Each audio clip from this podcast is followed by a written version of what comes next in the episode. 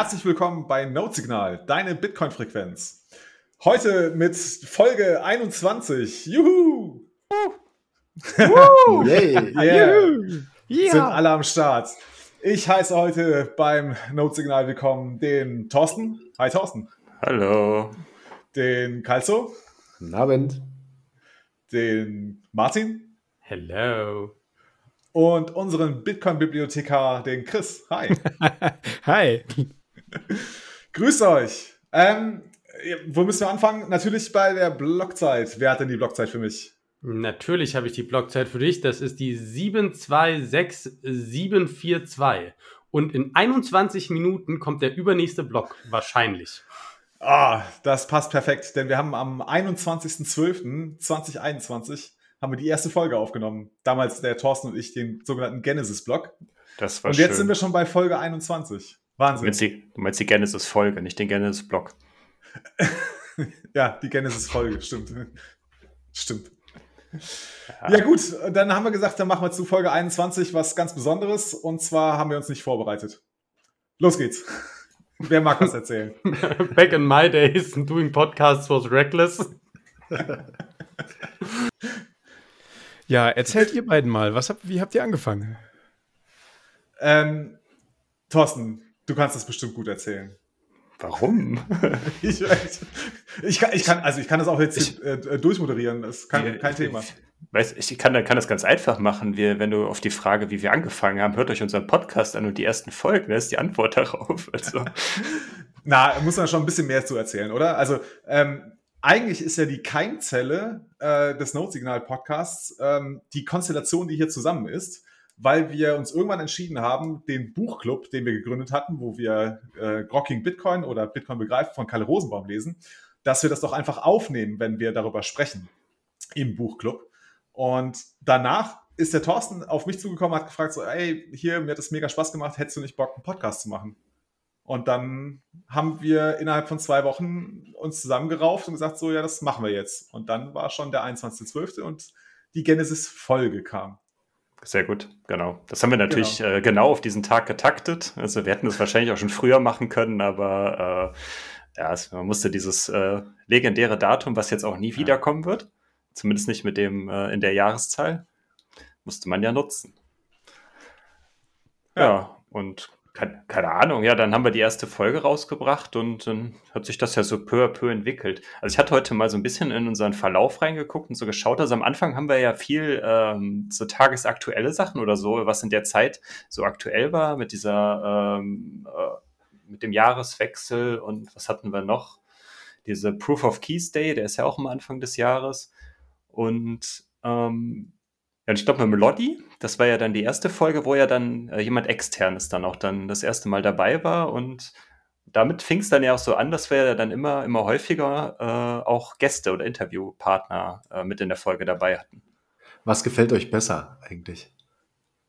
Also ich, ähm, boah, besser gefallen weiß ich gar nicht. Aber ich finde es echt witzig, dass wir einfach gestartet haben mit, komm, lass uns mal einen Podcast aufnehmen. Und jetzt haben wir äh, den Notsignal Talk, wir haben Notsignal Status Grün, wo wir über bestimmte Artikel sprechen oder ne, gesellschaftsrelevante Artikel, äh, Artikel sprechen oder Themen sprechen. Und wir haben den Buchclub. Das stimmt. Und man ja. muss auch sagen, jetzt hier bei Status Grün, da kommt jetzt auch nächste Woche endlich mal wieder die zweite Folge. Wir haben auch lange, uns lange Zeit gelassen, aber sie ist im Kasten und sie wird kommen. Ja, was genau, lange währt, wird gut. Das Format lebt. Genau. Ähm, ja, um deine Frage zu beantworten, Karl, so was gefällt uns besser? Also ich glaube, ähm, wenn man so ein Interviewgast ist, die Vorbereitungszeit einfacher, weil man halt äh, weniger sich, wenn wir jetzt zum Beispiel so eine Artikelbesprechung oder äh, jetzt in dem Fall dann den Buchclub halt macht, da muss man halt selber erstmal total viel durchlesen und sich dann halt äh, andere Dinge noch angucken, um dann halt mehr oder weniger sicher dann in so einer Podcast-Folge irgendwie mit, mit Wissen oder Halbwissen glänzen zu können. Und wenn man halt einen Experten in irgendeinem Gebiet hat, dann fragt man den halt so ein paar Fragen und äh, dann geht's los. Und wie ist es bei euch? Was gefällt euch gut? Ich finde auch beides ganz cool und ich finde die Sachen, wo wir einen Artikel besprechen, die brauchen zwar echt viel Zeit und Aufwand, also das vorher zu lesen, sich Gedanken machen, vielleicht mal noch so ein bisschen am Rande zu recherchieren. Ähm, aber das ist irgendwie so ein intensiveres ähm, Besprechen. Und Thorsten sagt schon ganz gut, man muss halt viel vorbereiten und da muss man auch echt mal hochloben. Die, die Vorbereitung läuft auch viel auf deinen Schultern, so äh, die Dokumente zu pflegen und einfach mal so, ein, so einen Ablaufplan runterzuschreiben, über den wir dann sprechen. Das hilft schon sehr, die alle Punkte zu besprechen, nicht zu vergessen und so. Und da lob, also da, da freue ich mich halt auch zwischendurch mal so ein Interview zu machen, wo man richtig interessiert einfach jemandem zuhören kann und ähm, ja, dann mehr über die Person recherchiert, die man im Zweifel dann aber auch schon kennt, weil man sie über Jahre stalkt. und ja, Zumindest ist, ist eine coole ne? Kombi. Ja, das meine ich, genau. ist auch total schön, weil du kommst ja super easy mit den Leuten ins Gespräch und schreibst sie einfach an und sagst, hey, wir haben einen Podcast, hast du nicht Bock vorbeizukommen? Und dann sagen die, ja klar, machen wir total gerne. Und das ist, also ich finde, dadurch wächst es nochmal alles irgendwie zusammen. Die Leute sind nicht irgendwelche Twitter-Accounts oder YouTuber, denen du halt folgst von denen du dir Sachen anhörst, sondern du unterhältst dich mit den Leuten und quatsch ein bisschen und also das finde ich einfach, es macht mega viel Spaß.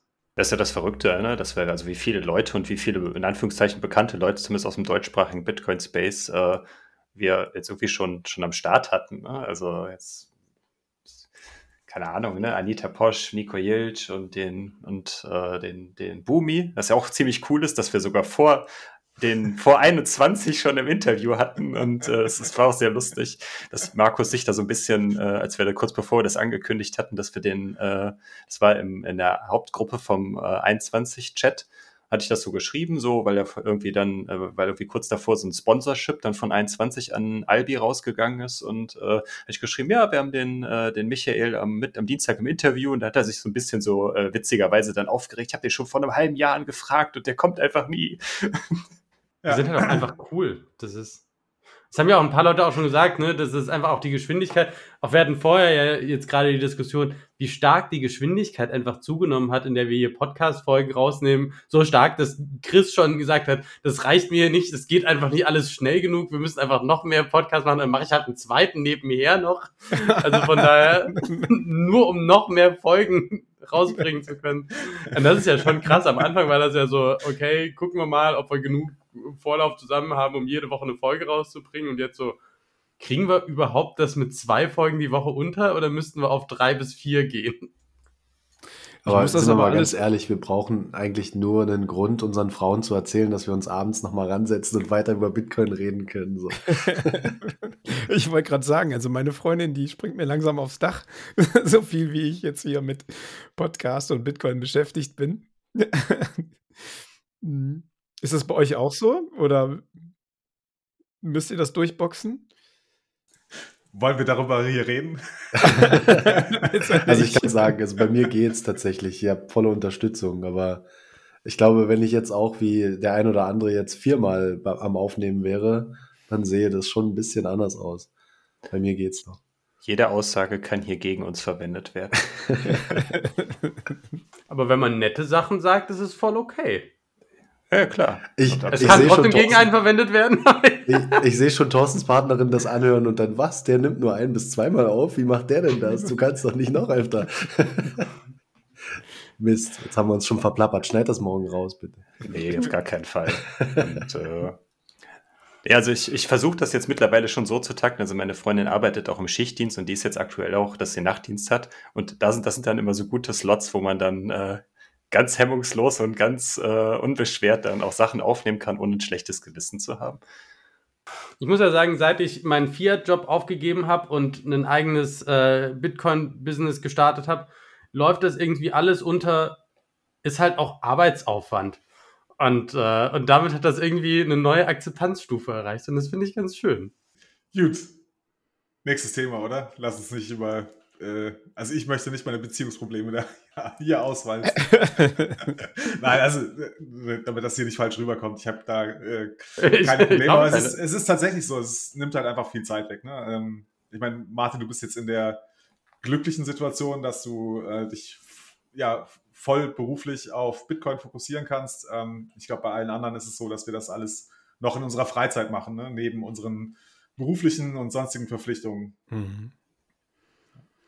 Ja. Und das führt natürlich schon mal zu Konflikten, das müssen wir jetzt auch mal äh, ganz ehrlich sagen. Und deswegen falls meine Frau heute zuhört, vielen, vielen Dank, dass du das auf dich nimmst.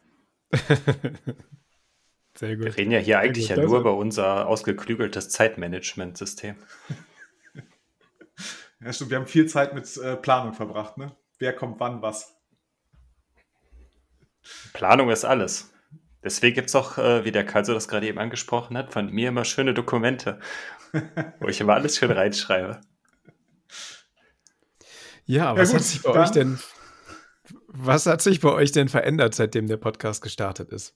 Also ich muss sagen, und das ist vielleicht so ein bisschen an der Stelle die, die Sonderposition, die ich jetzt dadurch habe, dass ich das halt, dass ich ja Anfang des Jahres meinen mein Fiat-Job aufgehört habe, mit meinem, mit meinem Fiat-Job aufgehört habe und, äh, und einen Bitcoin-Job angefangen habe.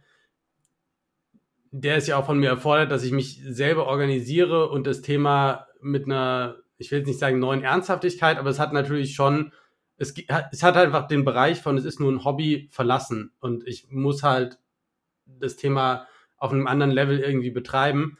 Und ich merke, dass die, dass ihr als, als so eine kleine Community für mich, ihr seid so ein, so ein Haltepunkt in, insofern, als dass ihr halt, ihr, ihr alle versucht irgendwie dieses Thema weiter nach vorne zu treiben, zu treiben, zu treiben, zu tragen, zu treiben, äh, den, den Podcast, neue Sachen zu machen, Initiativen zu machen und so weiter.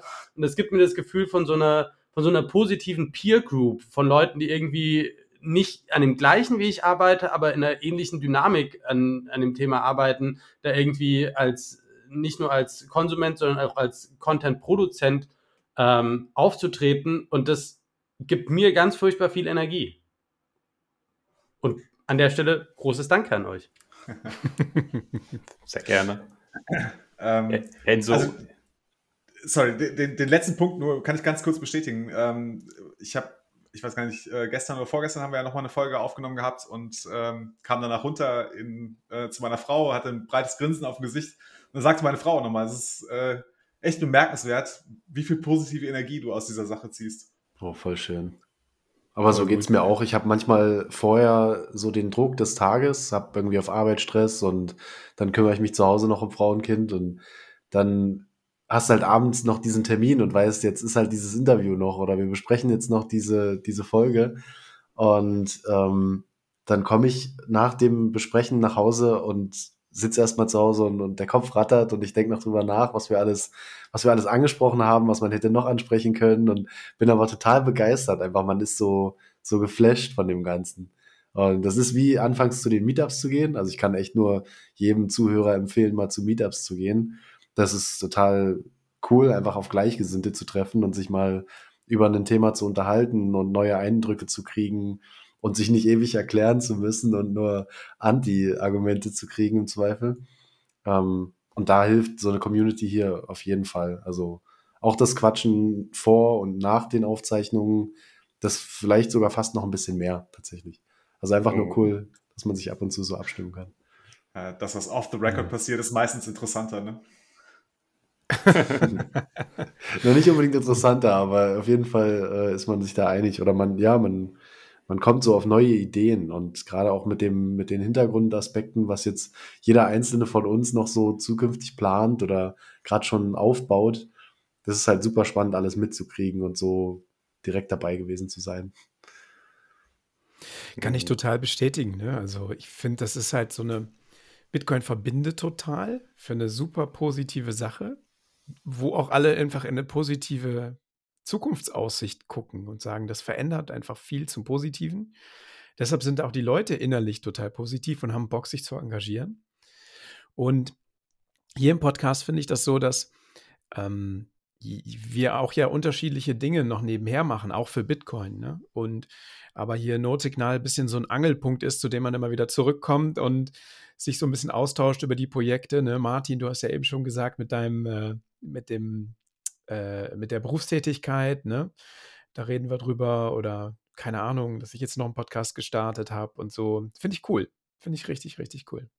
in so Persönlichkeitsentwicklungskreisen wurde sowas oder wird sowas doch immer auch so Mastermind oder sowas genannt. Kennt ihr diesen Master, Begriff? Masterclass, Masterclass. Ja, wie, wie auch immer Ja. halt, ne? Also so äh, ist auch so, so ein Konzept, was irgendwie so, ich weiß gar nicht, wo genau das herkommt, aber es ist ja auch immer so ein Konstrukt so von so eine Gruppe von ein paar Leuten dann, die sich dann auch mal regelmäßig zu einem bestimmten Thema oder generell zu allem möglichen Kram dann austauschen und so sich dann gegenseitig dann immer wieder befruchten. So, so unbewusst ist das ja bei uns ja eigentlich auch so ein bisschen, ne? also ohne dass wir das so geplant haben, aber trotzdem geht es ja so in die Richtung. Jetzt gerade dann auch, dass jetzt auch die Synergien dann zwischen jetzt äh, Jan Paul und dir, Martin, dann äh, mit, mit deiner Selbstständigkeit, dass ihr so ein bisschen jetzt da dann guckt, was ihr zusammen äh, äh, an, angehen könnt. Und das ist ja dann eigentlich auch genau dann auch dieser Sinn dann immer hinter so einer Masterclass, Mastermind, wie auch immer man das Ding halt nennt, oder hier einfach der Podcast-Truppe, wie wir hier so sind. Ich finde das auch cool, dass ihr das geöffnet habt. Ne? Ich meine, am Anfang habt ihr das ja zu zweit gestartet und habt dann irgendwann gesagt, hey Leute, kommt, wir machen das weiter zusammen. Habt ihr Bock drauf? Und das finde ich richtig cool. Finde ich mega.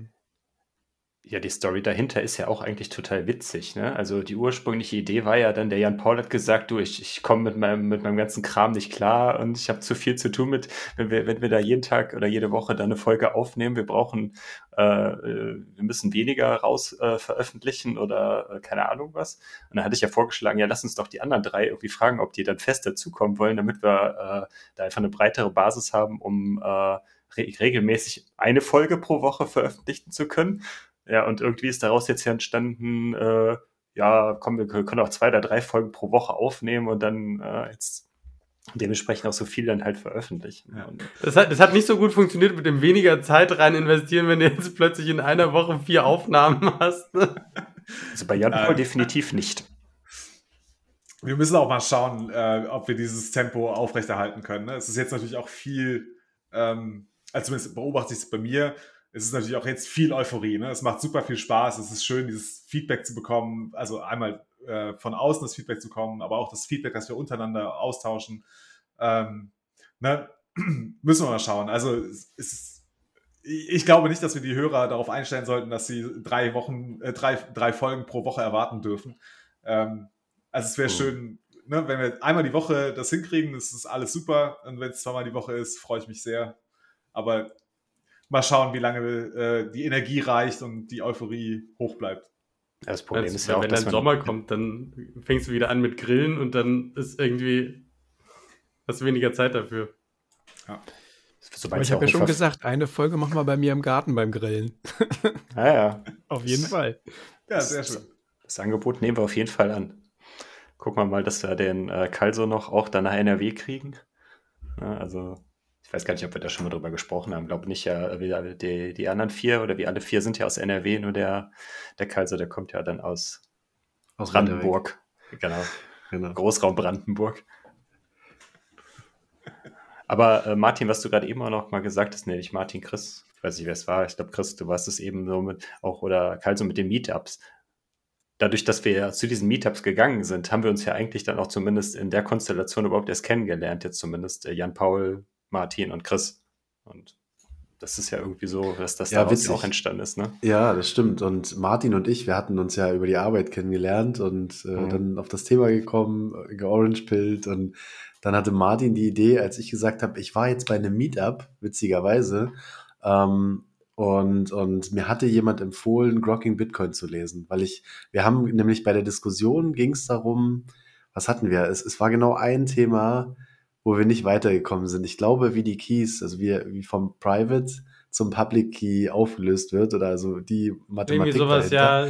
Und ich weiß noch, wie ich da stand und, und wirklich gerätselt habe und versucht habe, das zu erklären. Und dann war ich beim Meetup und habe nochmal Leute gefragt.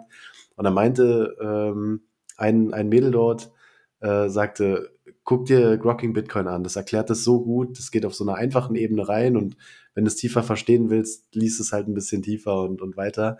Und dann habe ich gesagt, Martin, das müssen wir lesen. Wie kriegen wir das hin, dass wir uns da durcharbeiten? Und dann kamst du mit der Idee, ey, Buchclub wäre doch eine ganz coole Sache. Ich frage mal ein paar Leute. Und dann haben wir das gegründet. Das eigentlich so ist es doch entstanden, oder? Ja, wobei die Idee kam tatsächlich auch nicht ganz von mir, sondern äh, Jan Paul hatte, als wir auf dem Meetup im Startplatz waren in Köln, da hattest du irgendwie gesagt, boah, ich hätte irgendwie Lust, keine Ahnung, ob man das in, ich weiß nicht, ob du Buchclub tatsächlich selber gesagt hast oder ob das irgendwie dann daraus entstanden ist, weil ich habe einen normalen Buchclub, also wo wir, äh, wo wir nicht Bitcoin-Literatur lesen, ähm, ein eigenes Genre.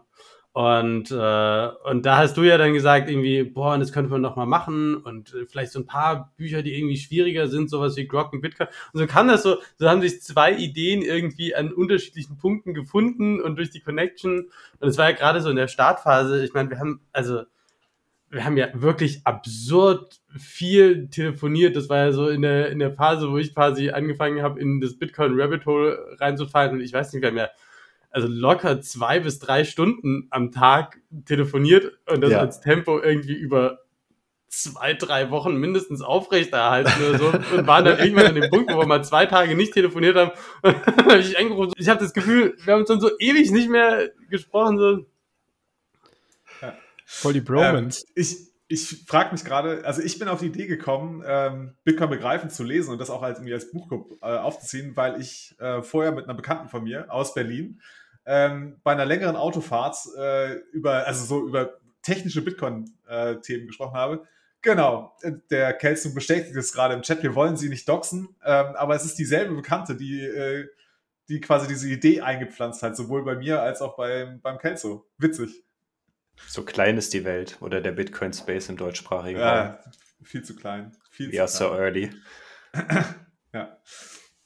Ähm, Gibt es denn irgendwas, was bei euch irgendwie negativ ist? Also was ihr als irgendwie sch schlechte Folge oder Trade-off oder so äh, nennen würdet, seit wir Node-Signal gestartet haben? Weniger Freizeit. okay. Ich mache echt fast nur noch Bitcoin-Sachen. ich hatte vorher so ein buntes Leben. Das klingt das alles so Monat. positiv. Ich weiß gar nicht, was ihr habt.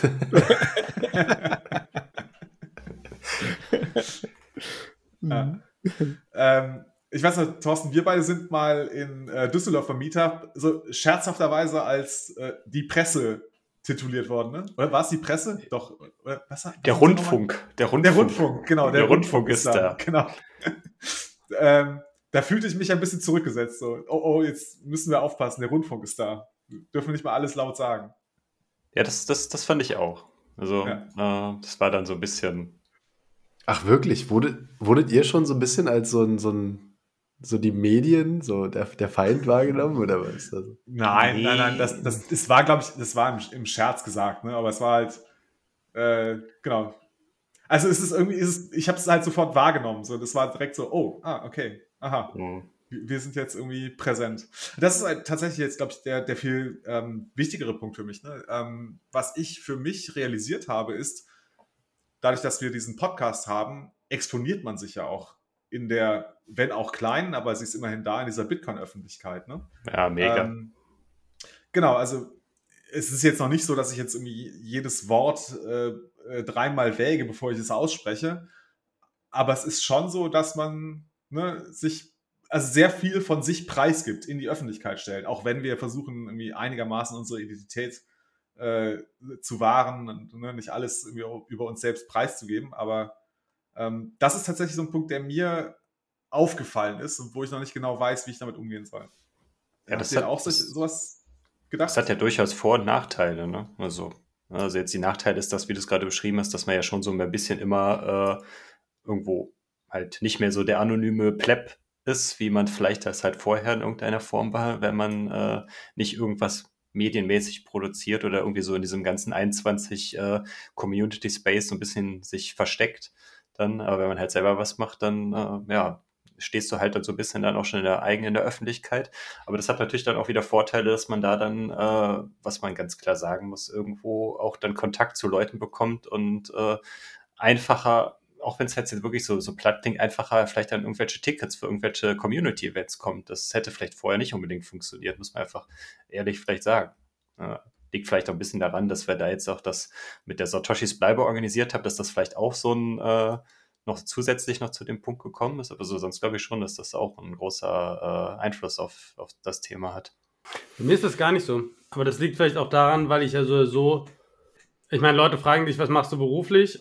Und dann bist du eh, also bin ich ja eh schon mit dem Thema verheiratet. Und das ist auch ganz witzig, ne? Keine Ahnung, jetzt neulich mit irgendwie einer Mutter auf dem Spielplatz ähm, und so, ne? Und, und was machst du so? Ja, ich mache, habe eine Bitcoin-Beratung und so, ah ja, ich mache Medien für einen Wissenschafts- und ne, so. Und du denkst so, alles klar, das ist jetzt halt ein ganz normaler Job wie andere auch und so. Aber von daher, ich bin da ja eh exponiert und von daher der Benefit von im Zweifel dafür bekannter zu werden, ist halt viel höher. Von daher, ich hätte das eh machen müssen. Diese, dieses Exponiertere. Und mache das ja auch ganz stark. Also ich mache ja auch zum Beispiel ganz viel, ähm, auch auf LinkedIn, was ja an sich eine komplett andere Zielgruppe ist, wo du kaum, kaum Bitcoiner findest. Ähm, aber um da Leute zu zu erreichen, die du halt sonst normalerweise nicht mit Bitcoin erreichen würdest, die halt sich in anderen Kreisen unter, ne, bewegen und in anderen Bubbles sind. Und, aber damit ist man auch natürlich super exponiert und man ist halt der Typ, der das macht und das gemacht hat. Der Bibliothekar möchte sprechen. Ja, ich möchte bitte was sagen. nee, ich finde, ein ganz wichtiger Aspekt ist, ähm, wenn du so, in, Entschuldigung, wenn du so ins Bitcoin Rabbit Hole fällst, bekommst du ja ganz viele Informationen von überall und kriegst einen Mehrwert. Und ich finde einen ganz, ganz wichtigen Aspekt, diesen Mehrwert zurückzugeben. Und ich finde das ganz, ganz aufbauend und wunderbar beflügelnd, wenn man Leute hat, die einem sagen, boah, das hat mir jetzt echt geholfen, vielen Dank. Oder so habe ich Bitcoin noch nie gesehen. Oder das hat mir richtig, jetzt verstehe ich das mal und so. Und wenn wir dazu beitragen können, dass Leute so diesen Mehrwert erfahren, dann finde ich das einfach den, den größte, größten positiven Effekt, den wir da reinbringen. Das glaube ich auch. Und ich glaube, gerade die deutsche Community kann das gut gebrauchen. Also man hört selbst viel aus dem internationalen Bereich in Podcasts oder ähm, auch so Lesungen beispielsweise, Bitcoin Audible, was ja ähnlich ist. Und, ich, und das hat einfach komplett gefehlt, dass, dass man Sachen empfehlen kann aus dem deutschen Raum, dass man sagen kann, hier, hör mal da rein, die erklären das ganz gut. Äh, dann brauche ich mir jetzt die Mühe nicht machen zum x Mal vielleicht. Ähm, weil nicht immer passt es ja und, und, vielleicht wird man dem auch nicht gerecht oder so kann man einfach mal das, das gebündelte Feedback und, und gute Qualität vermitteln. Finde ich cool. Wie ist es eigentlich bei euch? Also bei mir ist es so, in meiner Bitcoin-Bubble hören natürlich alle Podcasts, also wirklich alle, die ich kenne, hören halt auch gerne und viele Podcasts. Aber außerhalb meiner Bitcoin-Bubble ist das Format Podcasts absolut fremd. Ja. Nee, das kann Also nicht absolut, sagen. aber es ist so, wenn du den Leuten was schickst und dann sagen die so, was, eine Stunde, soll ich mir da was anhören? Und du denkst so, ja, aber eine Stunde ist doch total kurz. Und das ist doch in einer halben Stunde durchgehört auf doppelter Geschwindigkeit. Und ein normales, ein normaler Podcast sind dreieinhalb Stunden. Was ist überhaupt dein Problem? Hm. Achso, nee, ich wollte eigentlich nur sagen, dass, dass so meine Leute um mich herum, auch wenn sie jetzt keine Bitcoiner sind, schon auch viel Podcast hören und verschiedene Interessen haben und zu jedem ihrem Interessengebiet auch irgendwie ihre Podcasts finden. Doch, das muss ich schon sagen. Also hm. ist jetzt nicht nur ein Bitcoin-Ding, würde ich sagen. Und äh, hast du die irgendwie dazu bewegen können, auch unseren Podcast zu hören oder jetzt bei dir dann reinzuhören? Ja, auf jeden Fall. Ähm, ähm, also bei Notsignal, da sind ja manchmal auch schon sehr technische und sehr fortgeschrittene Themen. Ne? Wenn ihr jetzt zum Beispiel ähm, ja, weiß ich nicht, über Albi-Entwicklung oder ähm, ja, auch die Sachen mit Max Hillebrand, die fand ich schon fortgeschrittener. Aber die Petrodollar-Folge, die habe ich geteilt, ne, weil das ja wirklich eine noch nicht mal Bitcoin-spezifische Folge ist, sondern einfach so ein historischer, so eine historische Aufarbeitung. Das haben viele meiner Freunde gehört. Ja, und die Bitcoin-Bibliothek, jetzt, die hören tatsächlich viele Leute, die keine Bitcoiner sind, die jetzt um mich herum das irgendwie interessant finden und auf einmal sagen, boah, jetzt verstehe ich da, warum, warum du da so abgehst. Ja, kann ich mir gut vorstellen. Also mir ja. ging es ähnlich. Ich habe so ein paar Freunde, ähm, wo ich lange nicht mit dem Thema durchkam, aber dann sind so, so Folgen ähm, wie der CFA Franc oder Petrodollar sind da ganz gute Einsteiger. Das sind halt so ein bisschen Themen näher mhm. oder themenferne Themen und die ja, die, die betreffen auch alle irgendwie so ein bisschen.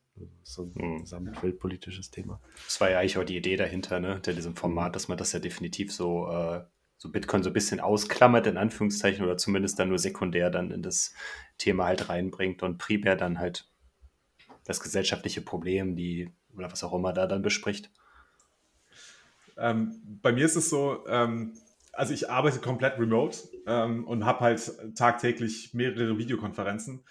Und ähm, es ist natürlich aufgefallen, dass ich mir jetzt ein neues Mikrofon zugelegt habe. Ne? Auf einmal habe ich so einen Mikrofonarm und so einen Popschutz und äh, sieht alles irgendwie äh, ganz anders aus, als einfach nur ein Headset zu haben. Und ähm, dadurch wurde das natürlich ein Thema, wurde ich gefragt, was, warum ich hier so ein Mikro habe. Ähm, und es gibt tatsächlich äh, ein paar Kollegen, die daraufhin sich mal ein, zwei Folgen angehört haben und auch, also zwei Kollegen, mit denen ich bis heute regelmäßig, die mich einfach fragen, so hier, ich habe die Folge gehört und ähm, fand ich super spannend, äh, was mit dem Aspekt und so. Echt interessante Entwicklung. Ich habe es immer versucht, aus meinem äh, Arbeitsleben rauszuhalten, das Thema Bitcoin. Also habe dann nirgendwo erwähnt, dass ich was mit Bitcoin zu tun habe, aber jetzt ließ es sich nicht mehr verhindern. Und das Feedback ist echt überraschend positiv. Ich hatte da mit viel mehr äh, Skepsis gerechnet in meinem Arbeitsumfeld. Ich glaube, das ist auch ein Zeichen, dass es langsam im Mainstream einfach angekommen ist. Wir haben ja jetzt zum Beispiel ähm, diese, dieses nächste Kapitel von dieser Bitcoin-Adoptionsstudie äh, mit dem Peter zusammen gemacht. Und da haben ganz viele auch gesagt, naja, für uns ist das Thema irgendwie einfach im Mainstream angekommen und das war für viele so ein Triggerpunkt zu sehen, dass das halt, ne, Leute im Fitnessstudio darüber reden, dass das kann dann in der Bild, was dazu steht.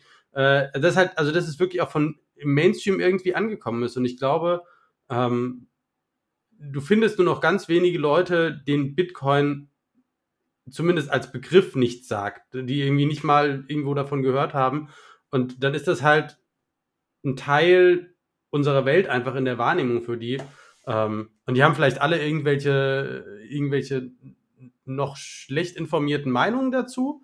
Ähm, aber das ist nur eine Frage der Zeit. Und ich glaube, damit ist auch die, die Reaktion in Summe irgendwie positiver, weil man halt versteht, okay, was ist das, was der, der macht?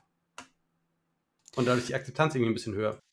Ja, ich, also die Ablehnung erfahre ich auch fast gar nicht. Ne? Die Leute sind interessiert oder wissen, dass es das gibt, aber sind jetzt nicht wirklich ablehnend. Was ich festgestellt habe, ist, dass der Amerik äh, englischsprachige Bereich, also insbesondere USA, dass die halt schon viel, viel weiter sind. Ne? Da hast du ja Bitcoin in den Mainstream-Medien irgendwie fast täglich, da wird der Bitcoin-Kurs gezeigt und äh, CNBC gibt es ständig irgendwelche Interviews mit irgendwelchen Bitcoinern, die nachher auf Twitter geteilt werden.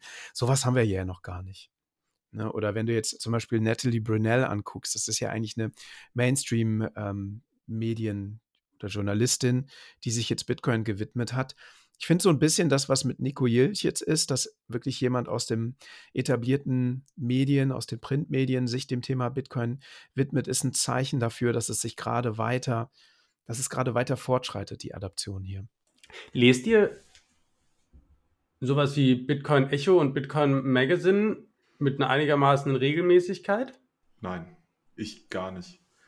Nee, also Bitcoin Magazine äh, eher ab und zu mal, wenn ähm, ich glaube, Alex Gladstein hat halt sehr viele seiner äh, Artikel dort zuerst mhm. veröffentlicht und dann habe ich das da auf jeden Fall gelesen, aber dann halt wirklich, weil irgendwie Alex Gladstein seinen neuen Artikel rausgebracht hat. Ansonsten ist Bitcoin Magazine kein Medium, auf das ich aktiv zugreife äh, und BTC Echo, also habe ich überhaupt nicht auf dem Schirm. Das taucht bei mir überhaupt nicht auf. Das ist ja eher so Shitcoin und ein bisschen auch Klatschpresse, so ein bisschen, ne? BTC Echo häufig auch. Also ist zumindest so meine, meine Wahrnehmung. Ich selber lese da auch nichts, aber es ist immer so diese Meinung, die so ein bisschen durch den Space geht, dass es eher so shady so ein bisschen ist. Aber das finde ich eigentlich mal eine ganz spannende Frage. Was sind denn so die, die Quellen, auf die ihr im Moment zugreift? Also was ist so euer Punkt, wo ihr darauf hinlauft und sagt, okay, da, ich habe jetzt mal Zeit, jetzt möchte ich mal mir was anschauen. Wie funktioniert das bei euch? Twitter. ich habe es befürchtet. Ist echt der also Filter ich, so ein bisschen, ne? Also aktiv lese ich gar nichts. Also irgendwie so, außer ich sehe das irgendwie von Twitter und dann komme ich irgendwo drauf. Aber so gezielt. Martin Kelso, wie ist das bei euch? Bei mir ist es genauso. Ich bin täglich auf Twitter. Ich habe auch nur ein Twitter-Profil wegen Bitcoin. Also es hat mich anfangs halt dahin gebracht und ähm, meine Bubble ist auch wirklich äh, aufs Äußerste geschärft, dass da nur, nur Bitcoin-Content kommt. Ähm, alle Shitcoiner sind, wurden entfernt, früher oder später. Man hat ja so seine Anfänge gehabt. Ähm, und seitdem kriegt man da halt, ja, irgendwer hat es gerade gesagt, ich weiß nicht, Chris oder so, es ist halt so ein Vorfilter. Also du kriegst dann da schon mal so ein bisschen vorgefiltert, was gerade aktuell und wichtig und trendy ist. Und das solltest du dann unbedingt gelesen haben. Und manchmal hat man auch so eine Perle dabei, wo man dann der Erste ist, gefühlt so aus seiner Community, der das wieder gelesen hat. Ähm, und somit ist man eigentlich, also ziemlich gut up to date, ohne da jetzt irgendwie. Ich meine, am Ende ist es ja nichts anderes, ob ich jetzt einer Redaktion folge, die sich da die Mühe macht, was rauszufinden, die im Zweifel auch bei Twitter recherchiert, oder ob ich selber bei Twitter unterwegs bin und da versuche, so gut wie möglich am Zahn der Zeit zu sein und sehe, dass Alex Gladstein was postet, dass er gerade irgendwo einen Artikel veröffentlicht hat, dann kriege ich es da im Zweifel als erstes mit. Ich finde Twitter schon eine coole, coole, sehr zeitfressende Ressource. Also ich habe Twitter für mich limitiert. Ich habe mir so einen ne, Digital Wellbeing Timer auf Twitter für 30 Minuten eingestellt. Ähm, und ich merke so nach 10 Minuten Twitter am Tag habe ich das Gefühl, ich kriege keine Neuigkeiten mehr daraus. Also es ist für mich nicht tiefenergiebig. Es ist gut, um irgendwie aktuelle Entwicklungen mitzubekommen, ähm, aber nicht in der Tiefe ergiebig und irgendwann ist es, habe ich nur das Gefühl, ich scroll da durch und verschwende halt meine Zeit. Ich bin tatsächlich so ein bisschen dazu übergegangen, ähm, Bitcoin Magazine und Bitcoin Echo mal zumindest mir anzuschauen. Bitcoin Echo muss man, finde ich, stärker filtern als Bitcoin Magazine, weil die viel Sachen dabei haben, wo ich sage, nee. Aber sie haben auch ein paar ganz gute Sachen und es ist halt ein, ein deutschsprachiges Paper, was ganz, ganz spannend einfach ist, weil es Sachen teilweise nochmal anders betrachtet. Ähm, ich verfolge Blogtrainer relativ aktiv. Ähm, und was ich halt häufiger mache, ist, wenn ich irgendwo was Spannendes sehe, dass ich dann wirklich mir die Seiten dazu intensiv anschaue. Also ich habe jetzt neulich zum Beispiel mir die ähm, angefangen, die Dokumentation für Impervious AI und ähm, wie das abläuft. Und die bringen jetzt am äh, im April bringen die ja den Impervious Browser raus ähm, und so. Und dann wirklich mal versucht, da so ein bisschen in der Tiefe das zu recherchieren und zu verstehen. Und ähm, also ich vers versuche mich, aber das ist eine neue Entwicklung, würde ich sagen, Stück für Stück mehr in Richtung Primärquellen zu orientieren und Twitter ist für mich eine Sekundärquelle. Blocktrainer an sich auch, aber gut aufgearbeitet, deshalb hm. irgendwo dazwischen. Ja, ich habe das auch irgendwie bei mir beobachtet, dass ich äh, eigentlich nur den Twitter-Stream da gescrollt habe und äh, gar nichts mehr gelesen habe, sondern einfach nur geguckt habe, so was, was, was plappern die Leute da eigentlich den ganzen Tag. Ähm, und wenn es hochkam, dann mal einen äh, Link irgendwie auf Lesezeichen gesetzt. Ne? Das okay, kann ich ja vielleicht später mal lesen. Und irgendwann gemerkt, also da haben sich 100 Artikel aufgestaut, die ich nicht gelesen habe.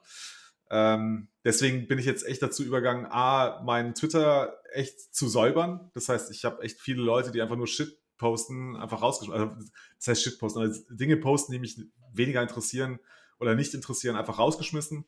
Und ähm, bin jetzt auch dazu übergegangen, wenn ich jetzt, also ich gehe in Twitter rein und wenn ich nicht innerhalb von fünf Minuten irgendwas finde, was ich wirklich lesen möchte, dann mache ich es wieder aus. Dann muss es halt weg. So.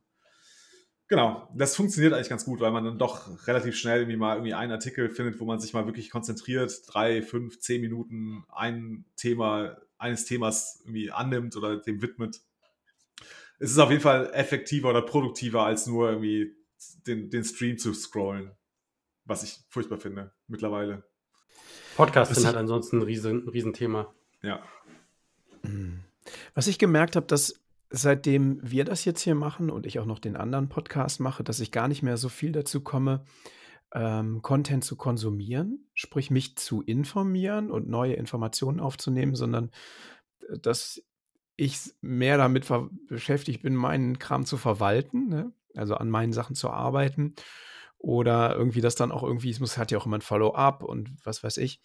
Das finde ich fast ein bisschen schade, weil diese Zeit so im Rabbit Hole, wo ich einfach wirklich nur wie ein Verrückter den Content mir reingefahren habe, das war schon auch geil. Also das war einfach so richtig geil, weil du so viel Neues gelernt hast und keine Ahnung, ich bin nachts wach geworden und habe irgendwie weitergelesen und so. Und das habe ich natürlich jetzt gerade nicht mehr. Ne? Aber es ist irgendwie eine andere Phase. Es hat sich jetzt geändert. Das ist irgendwie der nächste Wobei Schritt. du das auch jetzt sehr intensiv äh, also dich sehr intensiv mit diesen Artikeln beschäftigst, oder?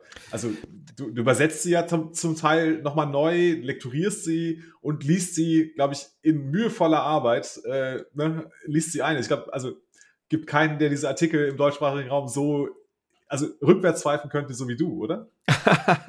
das, ja, das mag sein. Also das stimmt natürlich, habe ich auch nochmal viel bei gelernt. Ne? Also wirklich, weil jeder Satz dann irgendwie, ich den auch verstehen muss.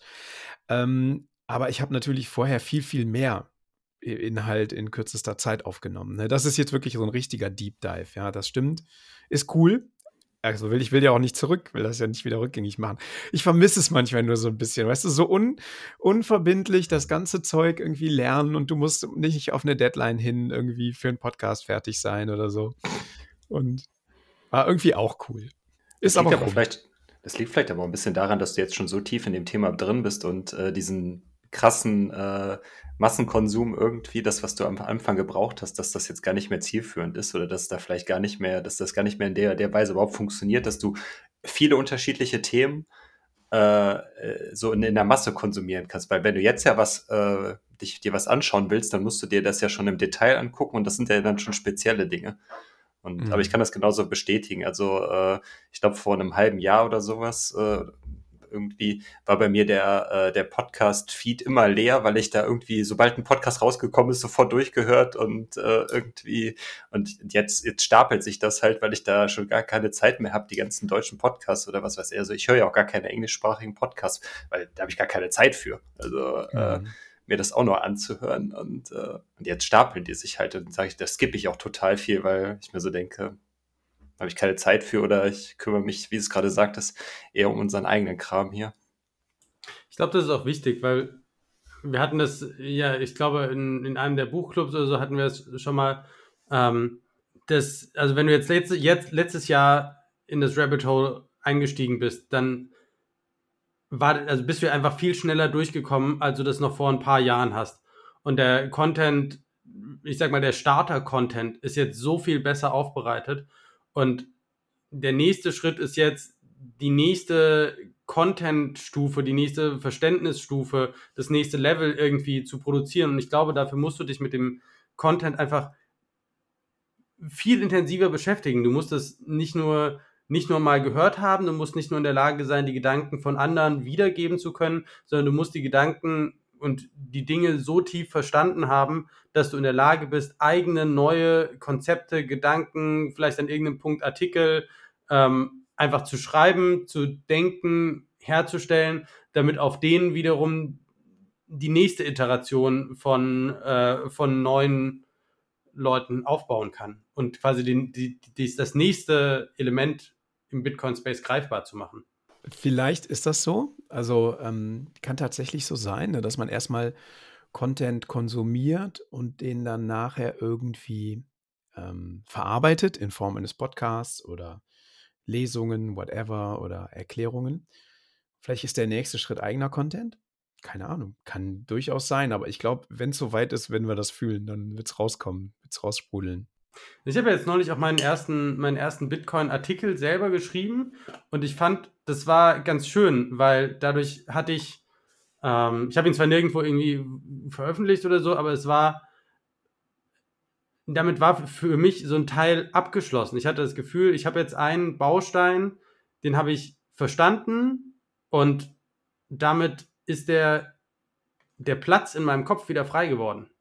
Und da können jetzt halt neue Sachen rein. So ein bisschen ne, wie das Denkarium äh, von Dumbledore. Wenn du halt Sachen aufschreibst, sind sie aus deinem Kopf raus, du hast Platz für neue Gedanken und dann kannst du diese neuen Gedanken wiederum auch irgendwie verfassen und für andere irgendwie nutzbar machen.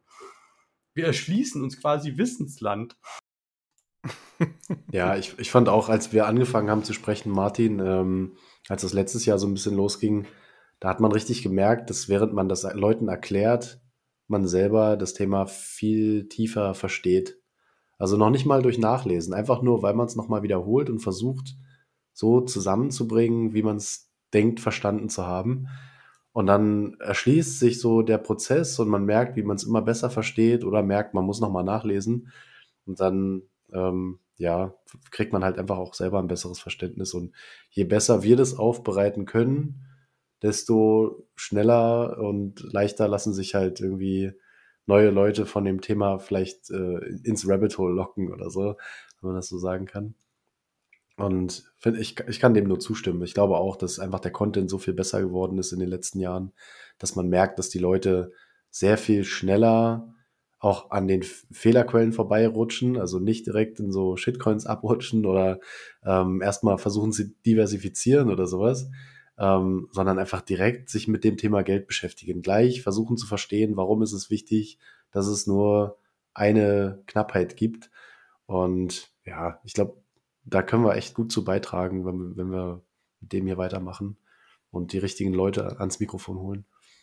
Das sind schöne Worte. Jetzt gerade, wo du so sagst, dass wir auch selber dazu beitragen können und unseren, auch wenn es nur einen ganz, ganz kleinen Anteil äh, ist, aber zumindest unseren Anteil an, an der Verbreitung oder an der Bitcoin Education im deutschsprachigen Raum äh, zumindest unseren Beitrag leisten können. Also super, finde ich gut. Ich freue mich, dass wir das, dass wir jetzt jetzt mit dieser 21. Folge schon so viel jetzt ge- hingekriegt haben und ich glaube, da können wir auch stolz drauf sein, dass wir das in so kurzer Zeit irgendwie aufgezogen haben. Also auch danke nochmal an dieser Stelle an, an, an Jan Paul, aber auch, ja, auch euch, an, euch anderen drei, dass wir, dass wir das gemacht haben, dass ihr dazugekommen seid und das ist ja das, was ihr gerade eben ja auch gesagt hattet. Aber wir haben jetzt so viele neue Formate und das ist jetzt eigentlich auch nur möglich gewesen, dass ihr dazugekommen seid und die Qualität, das, was wir jetzt dann rausbringen, ist auch einfach so viel besser geworden jetzt mit, mit eurem Input. Also ich hatte euch das mal privat in unserer Telegram-Gruppe geschrieben, aber jetzt mache ich das öffentlich. Ich finde das wichtig, dass das gesagt wird und äh, vielen Dank auch an euch. Oh. Wir haben aber in der Telegram-Gruppe auch gesagt, Thorsten, dass wir dir auch danken, ne? dass du das alles schneidest hier und die Knoten zusammenhältst. Ja, doch, das muss auch schon mal gesagt werden, ne? dass der, äh, der Thorsten ist bei uns der, der Techniker im Hintergrund, der nicht nur irgendwie unsere Webseite hochgezogen hat, sondern auch wirklich ratzfatz die Folgen zusammengeschnitten hat und äh, hochgeladen hat, sodass wir sie äh, veröffentlichen können. Ähm, Ja, man hat so abends im Chat, Jan, Paul und Martin haben das Interview mit Max fertig und morgens um 10, ich hab's geschnitten, kann, kann hochgeladen werden, so, oder noch vorher, vor um 10. Und, und das war ja richtig, also da steckt ja richtig Arbeit drin, so wie ich das verstanden habe. Da ist ja richtig Soundmagic reingeflossen, um das. Also was der, Ma- was der Max da in dieser Folge gemacht hat, also ich weiß es echt nicht. Also es ist ja nur so viel Mutmaßung. Also das war die Worst. Nee, ich habe tatsächlich nochmal mit ihm gesprochen, äh, weil ich dachte, er hätte die, ähm, die Wasabi-Test-Cases im Hintergrund, also ne, die VMs laufen lassen, aber das war der andere Rechner. Ähm, und was tatsächlich einfach der Fall war, er hat einen, sein zweiter Rechner war halt ein MacBook und er hatte halt keine andere Option als äh, einen USB zu Lightning-Adapter zu machen und scheinbar hat der Lightning-Adapter das einfach nicht in der ausreichenden Qualität übernommen. Und tatsächlich hing das wohl einfach am Anschluss und an dem Adapter. Ja, okay, nee, weil gestern hatte der Las Miranda auch nochmal bei Twitter geschrieben, ja, beim nächsten Mal lokal aufnehmen, aber er hat ja lokal die Aufnahme Er hat ja aufgenommen. lokal dass die- aufgenommen, ja. Genau, hier Zencaster nimmt ja immer lokal die äh, Audiospur, also selbst wenn ja einer hier rausfliegt, dann äh, oder man die Internetverbindung verliert, dann die Au- Audiospur kommt ja trotzdem dann rein. Das ist ja das Schöne an dem Tool, aber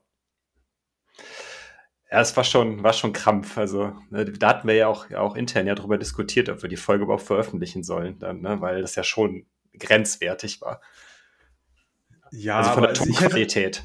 Auf jeden Fall. Ähm, wobei ich sagen muss, also wenn man es mit etwas erhöhter Geschwindigkeit, also 1,5-facher Geschwindigkeit hört, dann geht's, dann ist, finde ich, fällt es nicht mehr so krass auf. Und ganz ehrlich, also ich hätte es echt schade gefunden, das Gespräch mit Max nicht zu veröffentlichen. Das Ja, war ja, auf jeden mir Fall. hat jetzt So mega gut. Spaß gemacht. Es war super interessant, es war super spannend.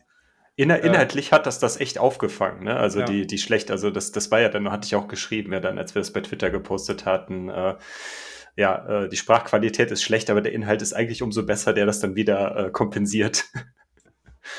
Genau. Äh, ist wahrscheinlich die, unsere Folge mit der höchsten Abbruchquote, oder? Ging eigentlich, also zumindest Ah, okay. das, was ich bisher gesehen habe. Also es war okay, glaube ich, so wie immer. Irgendwie Ja. bei der Hälfte der Zeit ist ja so immer so 50 Prozent, keine Ahnung oder so, ich weiß es nicht.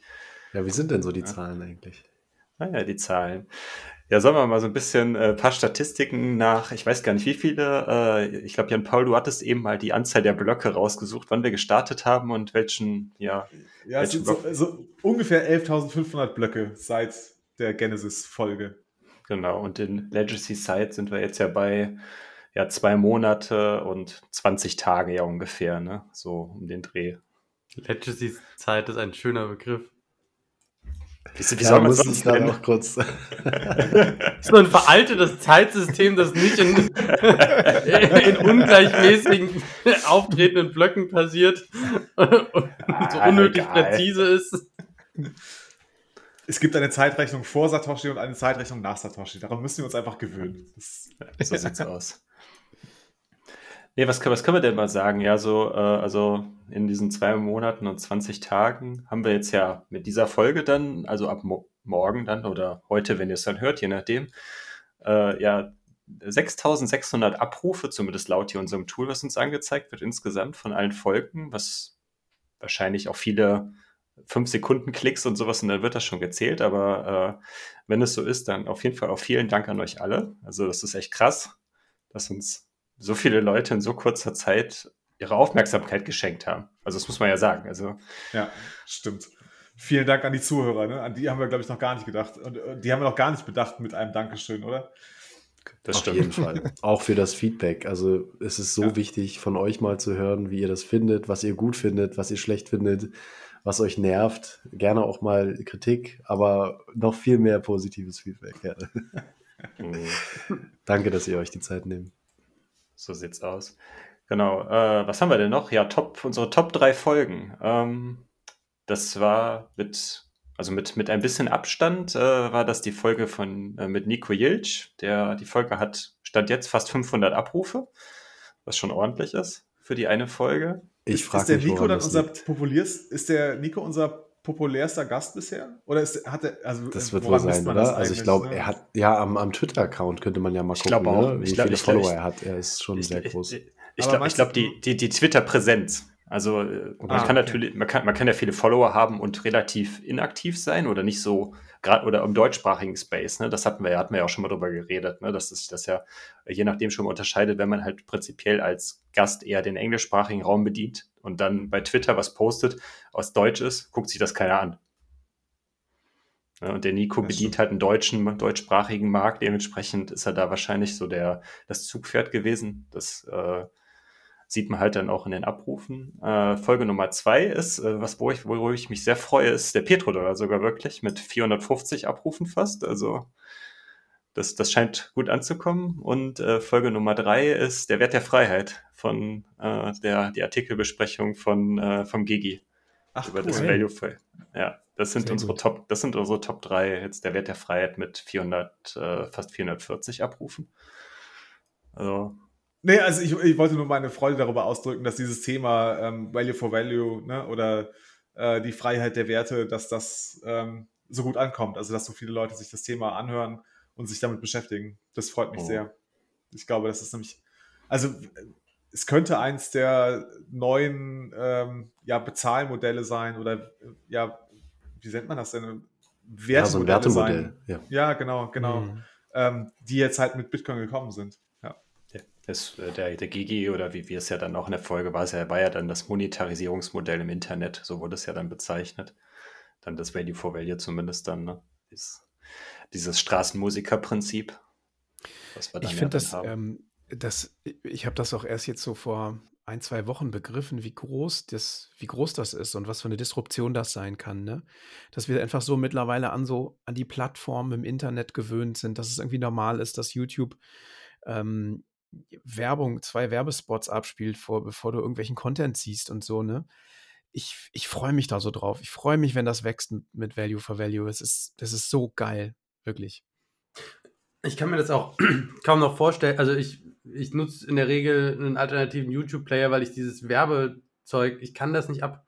Und das ist so aggressiv, aber dann, wenn du von Zeit zu Zeit zum Beispiel Sachen über Chromecast oder so abspielst, dann kommst du da nicht drum rum. Und ich denke so, Alter, wie kann das sein? Wie, wie können sich Leute diese ultra aggressive, ständig reingedrückte, endlos lange, teilweise zwei Werbeblöcke hintereinander anschauen? Und ich meine, ne, keine Ahnung, in den 80ern oder 90ern haben sich die Leute irgendwie fünf bis zehn Minuten Werbung angetan und du denkst so, okay, krass. Das ist so, das ist so nervig und auf der anderen Seite, irgendwie müssen die Leute, die den Content produzieren, ja auch Geld machen und das verstehe ich auch.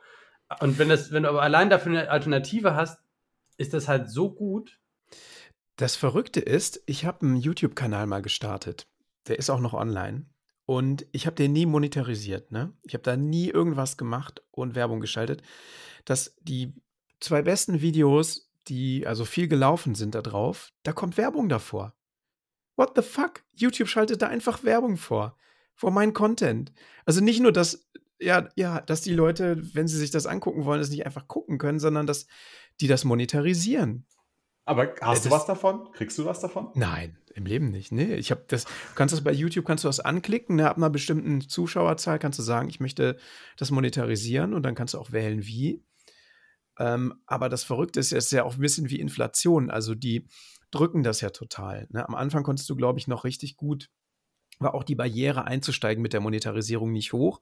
Ab einem bestimmten Zeitpunkt musstest du irgendwie, weiß ich nicht, das 1000 Views haben. Ich weiß nicht mehr, wie die Zahl war, aber das wurde immer höher und dein Revenue wird immer kleiner. Das ist inflationär und ich, ich finde das so scheiße. Deshalb, ich bin wirklich von diesem Value for Value. Ich, das wird so viel ändern, ne? Auch dieser ganze Clickbait-Content. Ich hoffe, dass der einfach besser wird. Also, dass das weggeht und dass es wirklich zu einem wertvollen, qualitativ hochwertigen Content geht, wo die Leute sagen, ich habe auch Bock, was zu bezahlen. Also ob es das tun wird, weiß ich gar nicht. Also ne, die Chance ist halt zumindest da. Wir haben die Möglichkeiten. Ne? Die, die, du, du kannst dieses Modell fahren. Ob es genutzt wird, das hängt noch von einigen anderen Faktoren ab. Das werden wir noch sehen. Ja, ich glaube, das muss sich halt durchsetzen, wenn es, wenn sich's, äh, also wenn es besser ist für die Leute, dann werden die sich dafür entscheiden. Und wenn es nicht besser ist, dann werden sie im Zweifel weiter bei YouTube die Werbung gucken. Und da ist natürlich der Netzwerkeffekt groß. Also komm da erstmal von weg. Hm. Aber was wir Ist jetzt halt hier machen, ist ja nichts anderes. Ne? Es gibt ja viele Podcaster, die schalten Werbung dazwischen oder davor. Und wir haben uns da aktiv dagegen entschieden. Wir haben gesagt, wir machen das nicht. Und der Content ist halt frei verfügbar. Und man wird halt sehen, wo die Leute dann eher hingehen oder ob sie davon gestört sind, wenn sie dann Werbung hören oder nicht. Am Ende kommt es halt wahrscheinlich auch auf die Qualität an. Und das ist auch so ein Henne-Ei-Problem, ne? Also Content-Produzenten außerhalb des Bitcoin-Spaces werden das erst anfangen zu akzeptieren, wenn du halt überall Leute hast, die bereit wären, für sowas grundsätzlich auch Satz zu streamen. Aber die Leute werden sich damit erst auseinandersetzen außerhalb des eigentlichen Bitcoin-Spaces, wenn halt eine Notwendigkeit da ist. Und das ist, glaube ich, so ein bisschen momentan die Schwierigkeit. Also wenn du irgendwie große Non- Non-Bitcoin-Channels hast, denen bringt das halt noch nichts. Und das ist eigentlich total schade. Aber es kommt irgendwann. Das ist halt eine Adoptionsfrage. Ja, ich glaube auch. Ich glaube da fest dran, dass sich Qualität durchsetzt und die Leute dann zu Value for Value wechseln. Die, auch die Content Creator. Hm. Ja. Juti, ähm, ich weiß nicht, ob ich der Richtige bin, der das zu fragen, aber ich frage das jetzt einfach mal in die Runde. Äh, man, wenn man so einen Rückblick macht, so die, über die letzten 20 res- respektive 21 Folgen, äh, wo wollen wir denn in Zukunft denn mit diesem Podcast noch hin? Was wollt ihr noch erreichen? Jan Paul. Ich bin gerade ehrlich gesagt überfragt. Ähm, ich habe gerade echt viel Spaß daran, an dem Format, wie es gerade läuft und funktioniert. Also äh, ich mag unsere Interviews, ich mag unsere äh, Folgen, wo wir Artikel besprechen. Also äh, das Status Grün-Thema finde ich auch echt spannend. Ähm, Im Moment bin ich äh, dabei zu sagen, einfach mal laufen lassen, mal gucken, was dabei, was dabei rauskommt, wie es weitergeht. Ist legitim. Einfach so weiterzumachen, wie es bisher läuft. Es hat sich auch immer ergeben, ne? Also es ist ja nicht so, dass wir am Anfang da saßen bei Folge 2 und gesagt haben, so, okay, dann machen wir noch das und dann machen wir noch das, sondern das kam ja einfach mit Notes egal, Status Grün, mit dem Buchclub, das war ja nicht, war ja kein, also nicht aufgesetzt, ne? Nö, wir hatten ja kein richtiges Konzept. Ne? Wir haben uns einfach gesagt, so jetzt, jetzt legen wir mal los. Und jetzt, da ist ein Mikrofon, da ist eine Software. Und jetzt nehmen wir mal auf, mal gucken, was passiert. Und jetzt gehen wir halt Schritt für Schritt weiter.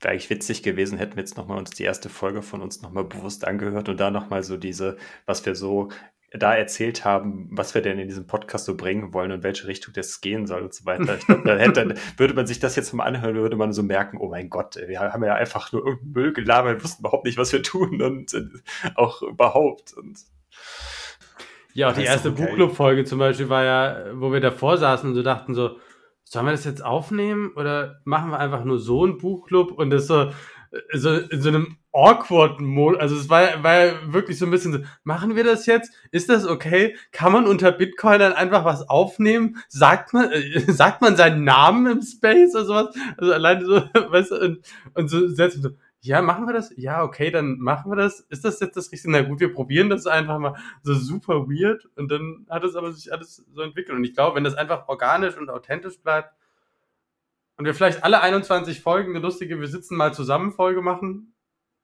Dann das finde ich gut, das finde ich gut. Oder halt dann zumindest dann, weiß ich nicht, die 50. Folge halt dann bei den Runden, äh, Rundenzahlen, wie auch immer. Wir können aber auch äh, 42 und dann halt immer 21 aufzählen, wie auch immer. Finde ich auch Egal. gut. Ja, generell, also die Folge heute hat richtig Spaß gemacht, bis jetzt schon. Ähm, ich habe auch mal Bock, die erste nochmal zu hören, um mal zu vergleichen. ähm, und ich finde es auch, also beim Buchclub haben wir ja auch überlegt, mit dem Aufnehmen, wie du sagst, Martin, und haben auch danach noch oft diskutiert. Ist es jetzt so ein freies Buch besprechen oder bespricht man jetzt eher so, damit der Zuhörer was davon hat? Es, es ist immer ein Zwiespalt, wenn man aufnimmt. Und man hat auch, das finde ich ist das Spannende, wenn man so einen Podcast auch aufnimmt. Am Anfang ist man so total angespannt. Und ich fand das Erste, was ich heute gesagt habe, da habe ich so, so geredet, als wenn, kann man das jetzt so sagen? Kann, darf das, kommt das jetzt richtig rüber? Und jetzt denke ich mir gerade, bis hierhin hören eh nur noch die wenigsten mit und das beruhigt mich. nee, im Idealfall hört ihr natürlich alle noch zu, aber ich, ja, man, man wird lockerer. Also du, du wirst einfach im Laufe der Folge so ein bisschen entspannter, du guckst nicht mehr so auf den, auf den Ablaufplan, den Thorsten vorbereitet hat für, die, für das Interview oder für, das, für die Artikelbesprechung und, und gehst einfach in so eine offene Diskussion rein. Nee, ist, also beides ist wichtig. Und dafür, da, da ist der Ablaufplan wieder cool, weil dann ist der Anfang nicht so versaut. Ja. Nee. Aber wenn ihr das mal anschaut, habt ihr euch mal die allererste Joe Rogan-Folge angeschaut? Nee, das ist, nicht. Das ist so, das ich meine, der ist ja inzwischen bei, bei tausenden von Folgen, ne? Aber die erste Folge, also ich habe sie mir auch nicht komplett angeschaut, weil das kann, das geht einfach nicht. Die ist von der Qualität so miserabel in vielerlei Hinsicht. Die ersten zehn Minuten fummelt der nur an seiner Technik rum, während irgendwie so eine Schneeanimation dazu noch läuft. Du denkst so, what the fuck ist das? Ja, das ist halt so.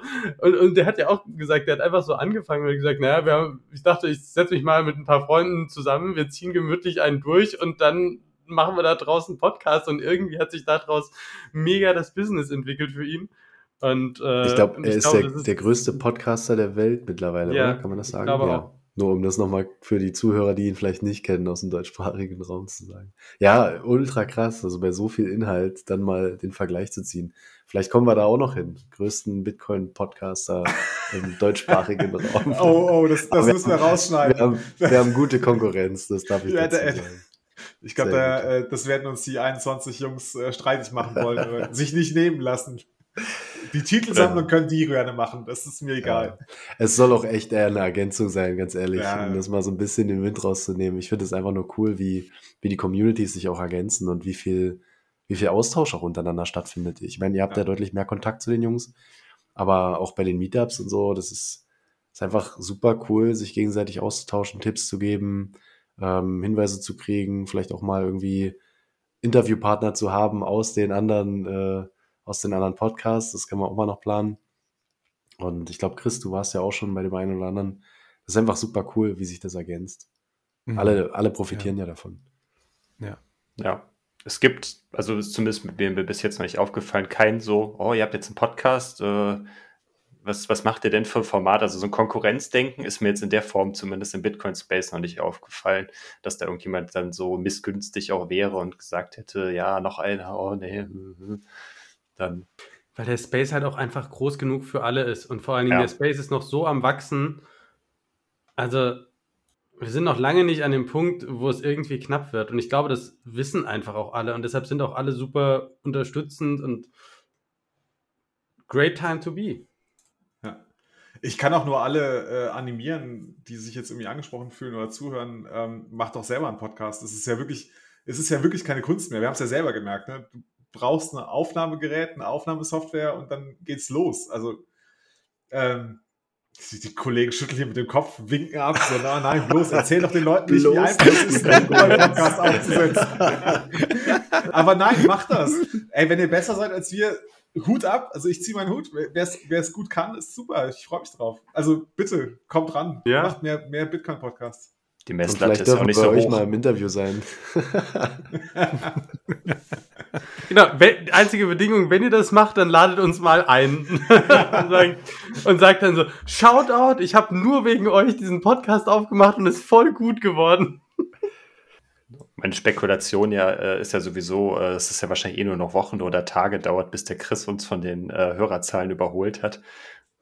Äh, Also das war mir von Anfang an klar, dass der Chris Ja, ja, äh, ja, ja. Die, also A, mehr Hörer haben wird, mehr Follower Ja, ja. auf Twitter haben wird und äh, da war noch was Drittes.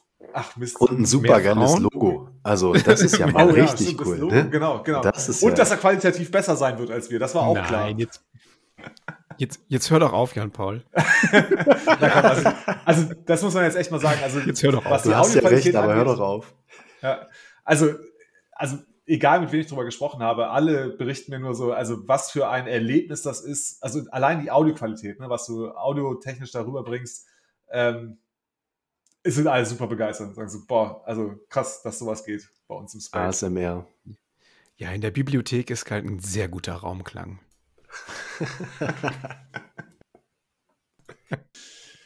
Gut. Die ganzen Bücher, die schlucken den ganzen Hall weg. Ist auch schön, ne? Das haben wir gar nicht erwähnt. Wir, wir sehen uns ja parallel, ne? Wenn wir aufnehmen, wir haben immer die, die, die Webcams mit an und wir sehen uns auch. Das macht es ganz interessant. Und äh, zu sehen, dass Chris halt in so einer riesen Bibliothek sitzt, ist halt auch irgendwie spannend, abgefahren, mal so die Kulisse zu sehen. Mit seinem schwarzen Lesesessel im Hintergrund, mit seiner riesigen Lehne. Und der Polunder und die Lesebrille hat er auf. Ja. Ich habe aber jetzt schon Pantoffeln an, weil es abend. Das sehen wir nicht. Wir wissen auch nicht, ob du eine Hose anhast. So, Das und ist an dieser Stelle beenden wir die Aufnahme für Sie. Vielen Dank fürs Zuhören. Wir klären das, wir klären das im, im Nachhinein, Aftershow. Aber das Äh. ist ein gutes, gutes Schlusswort, der, was du gerade gemacht hast. Ich glaube, wir haben jetzt hier, wir, wir kommen langsam ins Schwafeln und Ja, auf jeden Fall. Ja, sehr schön. Ähm, vielen Dank euch. Also nochmal vielen Dank, dass äh, ja, wir das gemeinsam hier machen. Danke, dass ihr das mit mir aushaltet hier. Ähm, Ey, das beruht auf Gegenseitigkeit. sehr gut. Alles klar, dann glaube ich, sagen wir an dieser Stelle Tschüss. Ähm, ja, Tschüss. Äh, folgt uns auf den Plattformen und bewertet uns und zu diesem ganzen Quatsch.